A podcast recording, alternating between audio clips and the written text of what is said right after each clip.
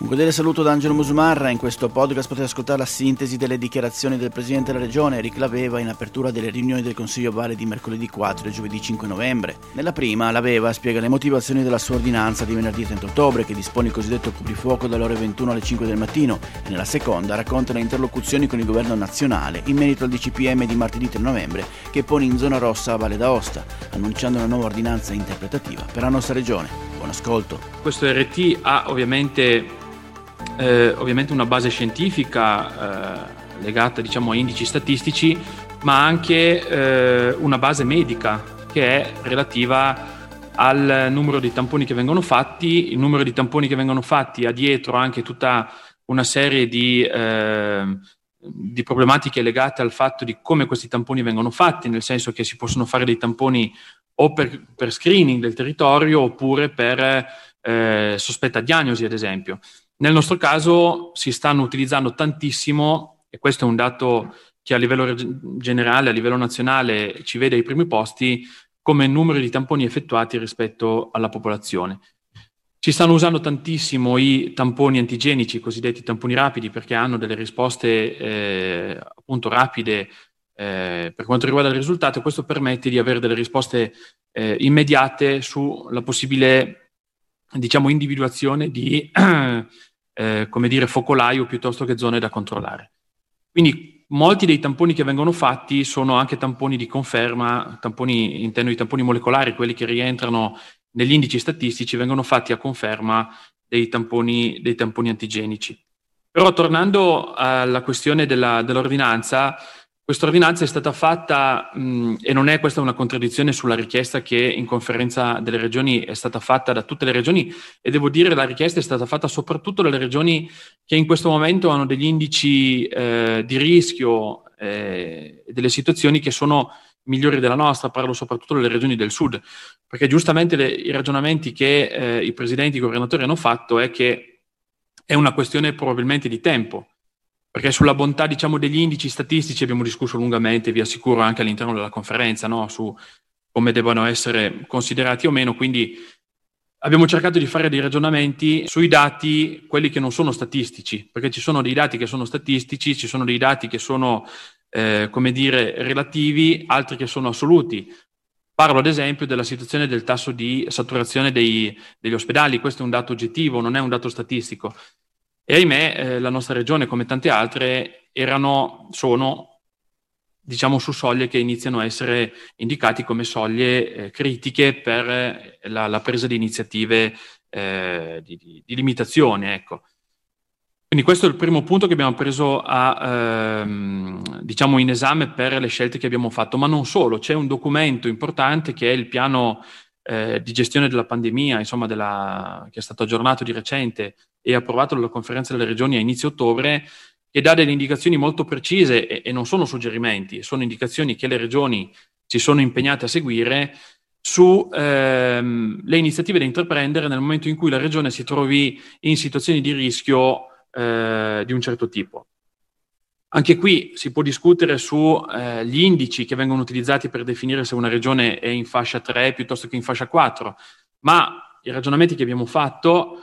sono, al di là della, dei dati statistici, di guardare la situazione oggettiva della nostra regione. La situazione oggettiva è che comunque iniziavamo a essere in una situazione di, criti- di, di, di eh, diciamo una situazione critica per quanto riguarda eh, diciamo il tasso di saturazione del sistema sanitario. E quindi l'ordinanza che è stata presa è stata presa a seguito di questo, uh, di questo documento che le regioni in maniera contestuale si sono impegnati a, ehm, a seguire. L'IPCM aveva un'entrata in, ha un'entrata uh, in vigore che era specificata già sul decreto stesso, che era quella la data di oggi. Nelle verifiche che avevamo fatto ieri nella serata, insomma anche durante il Consiglio, anche con, eh, con Roma, era emerso che ehm, oggi sarebbe entrato in vigore sostanzialmente il DPCM così come previsto e le, ehm, le, ordinanze successive del Ministero della Salute, del Ministro della Salute, riguardanti gli articoli 2 e gli articoli 3, sarebbero poi state fatte presumibilmente nella giornata di oggi. Poi, come avete visto, ehm, anch'io ho avuto notizia pochi minuti prima che il Presidente Conte, all'interno della sua conferenza stampa, ehm, facesse diciamo, la comunicazione eh, a tutti, ehm, era emersa appunto questa volontà da parte del governo di posticipare, eh, ma io credo alla fine in maniera mh, mm, abbastanza intelligente, nel senso che era inutile partire oggi con un pezzo dell'IPCM, domani con, eh, con, con il resto, però ecco, era solo per specificare che queste informazioni le ho avute sostanzialmente anch'io alle 20 e 20 quando il presidente Conte, poco prima insomma il presidente Conte eh, parlasse. Ho avuto una telefonata del ministro Speranza sostanzialmente alla fine del Consiglio, ieri sera, poco dopo, che mi eh, informava sostanzialmente come mh, mm, previsto appunto l'articolo 2 e l'articolo 3 dell'IPCM che il ministro della salute eh, fa delle ordinanze sentito il presidente della regione, quindi ieri sera il ministro mi ha chiamato per dirmi sostanzialmente che a partire da domani sostanzialmente la Valle d'Aosta sarebbe stata classificata zone, nelle zone cosiddette rosse, nelle zone a più alto rischio per quanto riguarda la situazione pandemica. Questo solo per spiegarvi come sono andate le cose. Vi ricordate, ieri vi avevo già spiegato invece le interlocuzioni che ci sono state con il, con il governo, in particolare nelle persone del ministro Boccia e del ministro Speranza, eh, nelle giornate di domenica, lunedì e martedì, per quanto riguarda invece la costruzione dell'IPCM, anche se di fatto, come avevo già avuto modo di dirvi ieri, sono state interlocuzioni ehm, dalle quali diciamo che il governo non ha tirato queste gran conclusioni, ecco, dal punto di vista delle osservazioni fatte dalle regioni, perché nella, nella sostanza la maggior parte delle, delle, cose chieste dalle regioni, in particolare, vi ricorderete il discorso di una uniformità di trattamento su tutto il territorio nazionale, eccetera, non sono state, non sono state accettate. Quindi da lì ne è nato insomma, delle prese di posizioni giustamente come quelle che abbiamo esplicitato noi ieri da parte un po' di tutte, tutte le, le presidenze delle regioni, ovviamente con dei distinguo più o meno evidenti a seconda della gravità della situazione pandemica all'interno delle regioni. Ovviamente le questioni centrali sono i famosi dati, i famosi dati che vengono elaborati da questo comitato tecnico scientifico all'interno dell'Istituto Superiore di Sanità e sono dati che ovviamente la regione trasmette, la regione e la protezione civile a seconda dei, del tipo di dati trasmette eh, giornalmente a questo istituto, questo istituto elabora eh, questi dati ehm, in maniera analitica per poi arrivare a delle conclusioni. Come vi ho spiegato ieri, ehm, si usano due, due, aspetti fondamentali per eh, arrivare poi a un'analisi conclusiva. Una è il famoso indice RT, come abbiamo ormai imparato tutti, spiega un pochettino come va l'andamento del contagio all'interno del territorio. E poi ci sono tutti gli altri fattori, i famosi 21 fattori di rischio, che sono questi invece mh, poco statistici, nel senso che sono elementi che fotografano la situazione della regione e tengono conto, ad esempio, come vi ho detto ieri, no, della situazione del carico ospedaliero, piuttosto che del carico delle terapie intensive, piuttosto che ehm, della situazione del contact tracing, cioè della, del, di come viene fatto il tracciamento dei contatti, eccetera, eccetera. Su questi dati effettivamente la, la situazione in Val d'Aosta è complicata, lo sapevamo, quindi eh, diciamo che nella sostanza eh, il fatto che siamo stati classificati nella zona rossa eh, era una cosa che ci potevamo aspettare, sapevamo di essere invece abbastanza ehm, sul limite per quanto riguarda invece gli scenari di rischio che tengono conto invece del, del famoso indice RT, perché negli ultimi giorni, nell'ultima settimana in particolare, il nostro indice RT era migliorato. E quindi c'era la possibilità che questo indice RT scendesse eh, significativamente in questi giorni, quindi a seconda poi dei dati che eh, il comitato te- tecnico scientifico eh, avrebbe preso in considerazione, c'era anche la possibilità di eh, essere inquadrati in uno scenario di rischio intermedio. Quello che abbiamo chiesto in maniera molto chiara, questo già nella giornata di domenica, di lunedì, quindi prima ancora delle, degli, ultimi, degli ultimi sviluppi, le regioni hanno chiesto a gran voce di avere questi dati, cioè di avere proprio i fogli di calcolo del, eh, usati dal Comitato Tecnico Scientifico per raggiungere una, una decisione, per raggiungere un, un, collocamento della regione all'interno dei vari, dei vari fattori. Quindi questo l'abbiamo ribadito ancora ieri nelle interlocuzioni che abbiamo avuto e questo credo che sia importante per avere innanzitutto una chiarezza no, di, ehm, di, perché siamo attualmente in questa, in questa, zona rossa, perché credo che questo sia un, un aspetto che va ehm, assolutamente messo come punto di chiarezza verso, verso i cittadini, perché se uno legge i giornali, i giornali insomma a seconda delle varie testate danno delle interpretazioni molto, molto diverse no? delle situazioni, degli scenari, insomma. Quindi i numeri sono belli perché sono, non si prestano interpretazioni. Quindi il fatto di avere le tabelle e eh, chiarezza su come questi calcoli vengono fatti credo che sia un aspetto che giustamente le regioni e noi anche abbiamo eh, richiesto a gran voce. A questo punto è chiaro che eh, siamo inseriti in eh, questa fascia di rischio alto, quindi quello che dobbiamo sicuramente impegnarci a fare in questi 14 giorni, perché saranno almeno 14 giorni, come sapete, ehm,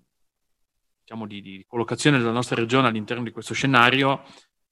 dobbiamo fare eh, tutto quanto nostro, nelle nostre disponibilità, nelle nostre possibilità, per cercare di migliorare innanzitutto la situazione sanitaria della nostra regione e essere ricollocati in eh, scenari di rischio meno stringenti per, per l'economia. Quindi questo ovviamente lo possiamo, lo possiamo, fare attraverso le buone pratiche che ormai tutti conosciamo, quindi anche da questo punto di vista credo che sia poi importante anche una campagna informativa, insomma, rispetto alla popolazione di quanto sia importante ecco, questo sforzo che tutti insieme faremo in questi, in questi 15 giorni, sperando che rimangano solo 15 giorni e non siano, e non siano di più. Ovviamente l'obiettivo, dicevo, ovviamente innanzitutto l'aspetto sanitario, ma non solo, perché poi dopo l'aspetto sanitario, o direi insieme all'aspetto sanitario, c'è tutto il mondo economico che aspetta ovviamente di avere delle risposte Ovviamente queste risposte si possono dare se diciamo, la base sanitaria arriva a una, a una situazione di, eh, non dico di normalità, ma di gestibilità eh, che, che, possa dare delle prospettive, insomma, perché sappiamo benissimo che siamo legati nella nostra economia al settore turistico in maniera eh, ovviamente importantissima, siamo alla vigilia di quello che è sicuramente il mese o i mesi più importanti dell'anno per quanto riguarda eh, l'ambito turistico. Quindi lo sforzo che faremo in questi 15 giorni sarà assolutamente ehm, fondamentale per il futuro che ci sarà eh, nei, nei, mesi, nei, mesi, nei mesi seguenti. Quindi è chiaro che il mondo economico è in apprensione perché eh, questa ulteriore chiusura così, così, importante mette ovviamente a dura prova tutti i settori economici, quindi anche su questo la politica dovrà fare i suoi ragionamenti e stiamo già lavorando anche lì con, eh, nelle, in queste interlocuzioni diciamo così, che abbiamo avuto in questi giorni. Questo è stato l'altro aspetto che è stato sottolineato in maniera eh, evidente da tutte le regioni, cioè il fatto di avere certezze sui ristori, quindi su, sulla tempistica e sull'entità dei ristori. Il decreto legge, anche ieri, se avete sentito, credo l'abbiate sentito tutti, l'intervento di, del, del, Presidente Conte, ha ribadito che già in questa settimana probabilmente fare, faranno insomma, un, questo famoso decreto legge che definirà un po'... Eh, tutto, tutto l'ambito di attività di questi ristori. Anche su questo credo che la nostra regione in particolare, essendo classificata in zona rossa, devono essere anche diciamo, le, le, le contromisure di tipo economico commisurate all'entità delle, delle restrizioni che dobbiamo, che dobbiamo sopportare, diciamo così, soprattutto nell'ambito economico. Questa mattina, in realtà già poi ieri sera, eh, come, come, governo, abbiamo fatto delle prime riflessioni, dei primi ragionamenti per cercare di ehm, callare questo DPCM alle, alla realtà regionale, alla realtà del nostro territorio, ovviamente che è molto diverso da, un, da una realtà eh, cittadina o comunque de, de, delle grandi città metropolitane. Quindi anche le misure che vengono, che vengono imposte hanno una ricaduta eh, diversa.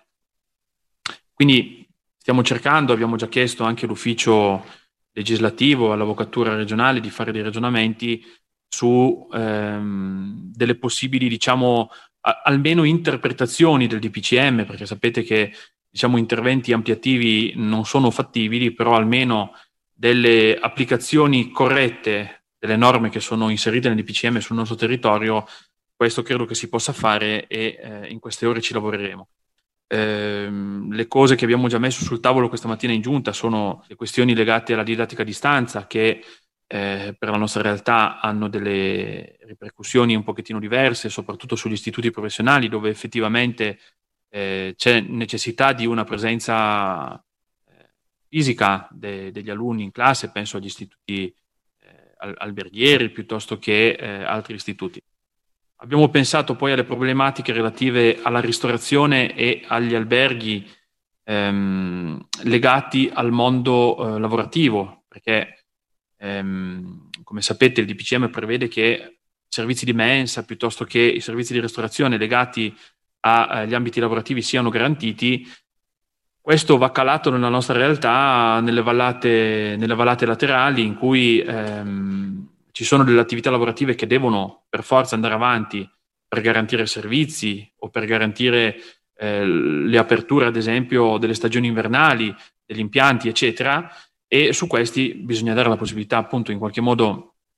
a chi lavora di poter anche stare sul territorio, quindi bisogna capire eh, come, come, attivare diciamo, un servizio di ristorazione e anche di, eh, di, pernottamento che permetta di poter lavorare. Altri aspetti di cui parlavamo è l'attività sportiva, questo è stato un, eh, un argomento che già prima, nel primo lockdown ehm, è stato patito in maniera particolare all'interno del territorio valdostano, laddove viviamo in mezzo a, a molto spesso alla natura, al di là delle, delle, realtà un pochettino più cittadine, insomma, ma abbiamo ampissimi spazi di libertà, per fortuna, insomma, è la, nostra, è la bellezza del nostro territorio. Quindi le restrizioni, diciamo, di, ehm, di movimento intorno a casa, molto spesso, almeno nelle realtà più... Ehm, più agricole, diciamo così, più di montagna, sono restrizioni che francamente non hanno molto senso, no? Quando passeggiando su un sentiero l'unico rischio è quello di, di incontrare un camoscio o una marmotta, ecco, dobbiamo trovare diciamo, dei, dei correttivi che vadano, che vadano, nella direzione eh, corretta. C'è poi la questione delle elezioni di Courmayeur di domenica che vanno assolutamente preservate, ovviamente con tutte le, eh, le garanzie di una gestione sicura del, dell'operazione di voto. È stato aggiornato anche ieri il protocollo che riguarda invece il voto a domicilio di tutte le persone che ahimè anche a Courmayeur sono, sono qualche decina isolate o per quarantena o perché sono, sono risultati positivi, quindi per garantire innanzitutto eh, la possibilità di un'espressione democratica del voto, che è la prima cosa da, da garantire, ovviamente sempre fatta salva la sicurezza sanitaria e poi dare la possibilità comunque di poter, di poter svolgere l'elezione in, eh, in, sicurezza. Quindi questi sono alcuni degli aspetti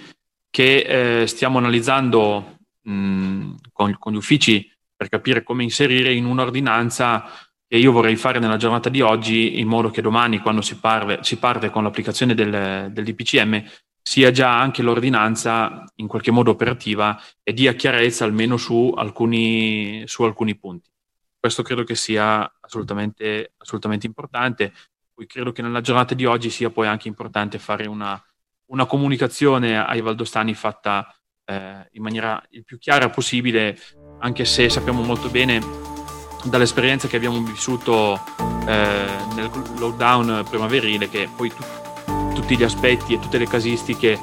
verranno fuori man mano e bisognerà dare in qualche modo delle risposte. Ed è tutto per questo podcast, grazie per il vostro ascolto. Se ritenete interessanti i contenuti che avete appena ascoltato potete condividerli utilizzando i canali social di Aosta Press. Per ogni comunicazione potete scrivere a podcast.it. Al prossimo ascolto, buona continuazione, state bene.